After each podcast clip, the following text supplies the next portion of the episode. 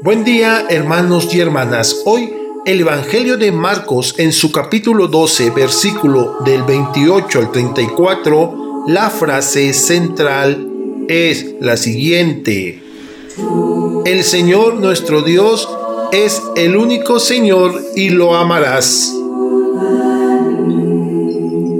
Si algo tiene que dejarle la experiencia de esta cuaresma a un cristiano, es la claridad del mandamiento más importante. Jesús coloca en el mismo plano el amor a Dios y a los hermanos y hermanas. Esta propuesta se convierte en un verdadero acto de revolución que supera todas las lógicas religiosas conocidas hasta hoy.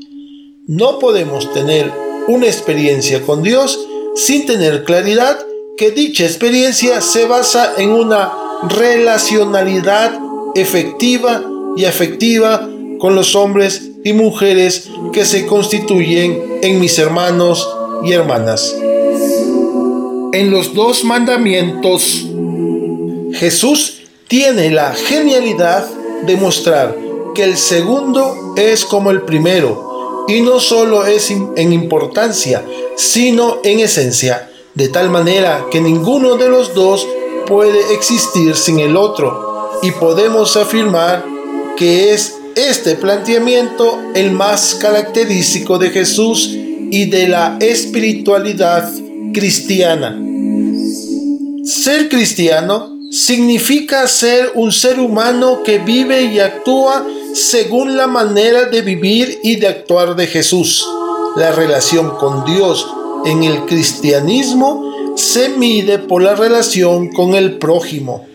Esto hemos de reafirmarlo y asumirlo con sincero corazón. La cuaresma nos ayuda a redimensionar el amor a Dios, a los hermanos y hermanas. Que la experiencia cuaresmal que nos prepara para esta Pascua de Jesús vuelva a colocar en el centro de nuestra vida a Dios al que solo podemos amar, amando a los seres humanos, hombres y mujeres con los que caminamos en la historia. Por lo tanto, para tu reflexión de esta mañana tarde, tomándote el tiempo necesario y el silencio que requieres. La pregunta es, ¿Cómo sentir el amor de Dios? Será una experiencia interior, una mística convicción, algo experimentado en lo más íntimo del espíritu, en la soledad de la contemplación, en el diálogo interior con Él. ¿Quiere esto decir que sentir el amor de Dios es propio de místicos contemplativos, evadido de la áspera realidad de la vida cotidiana?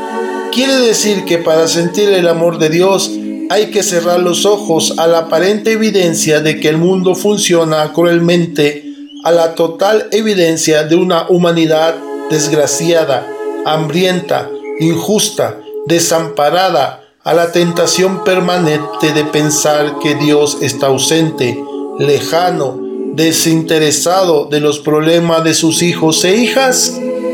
Hasta entonces, un abrazo, los quiero y rezo por ustedes.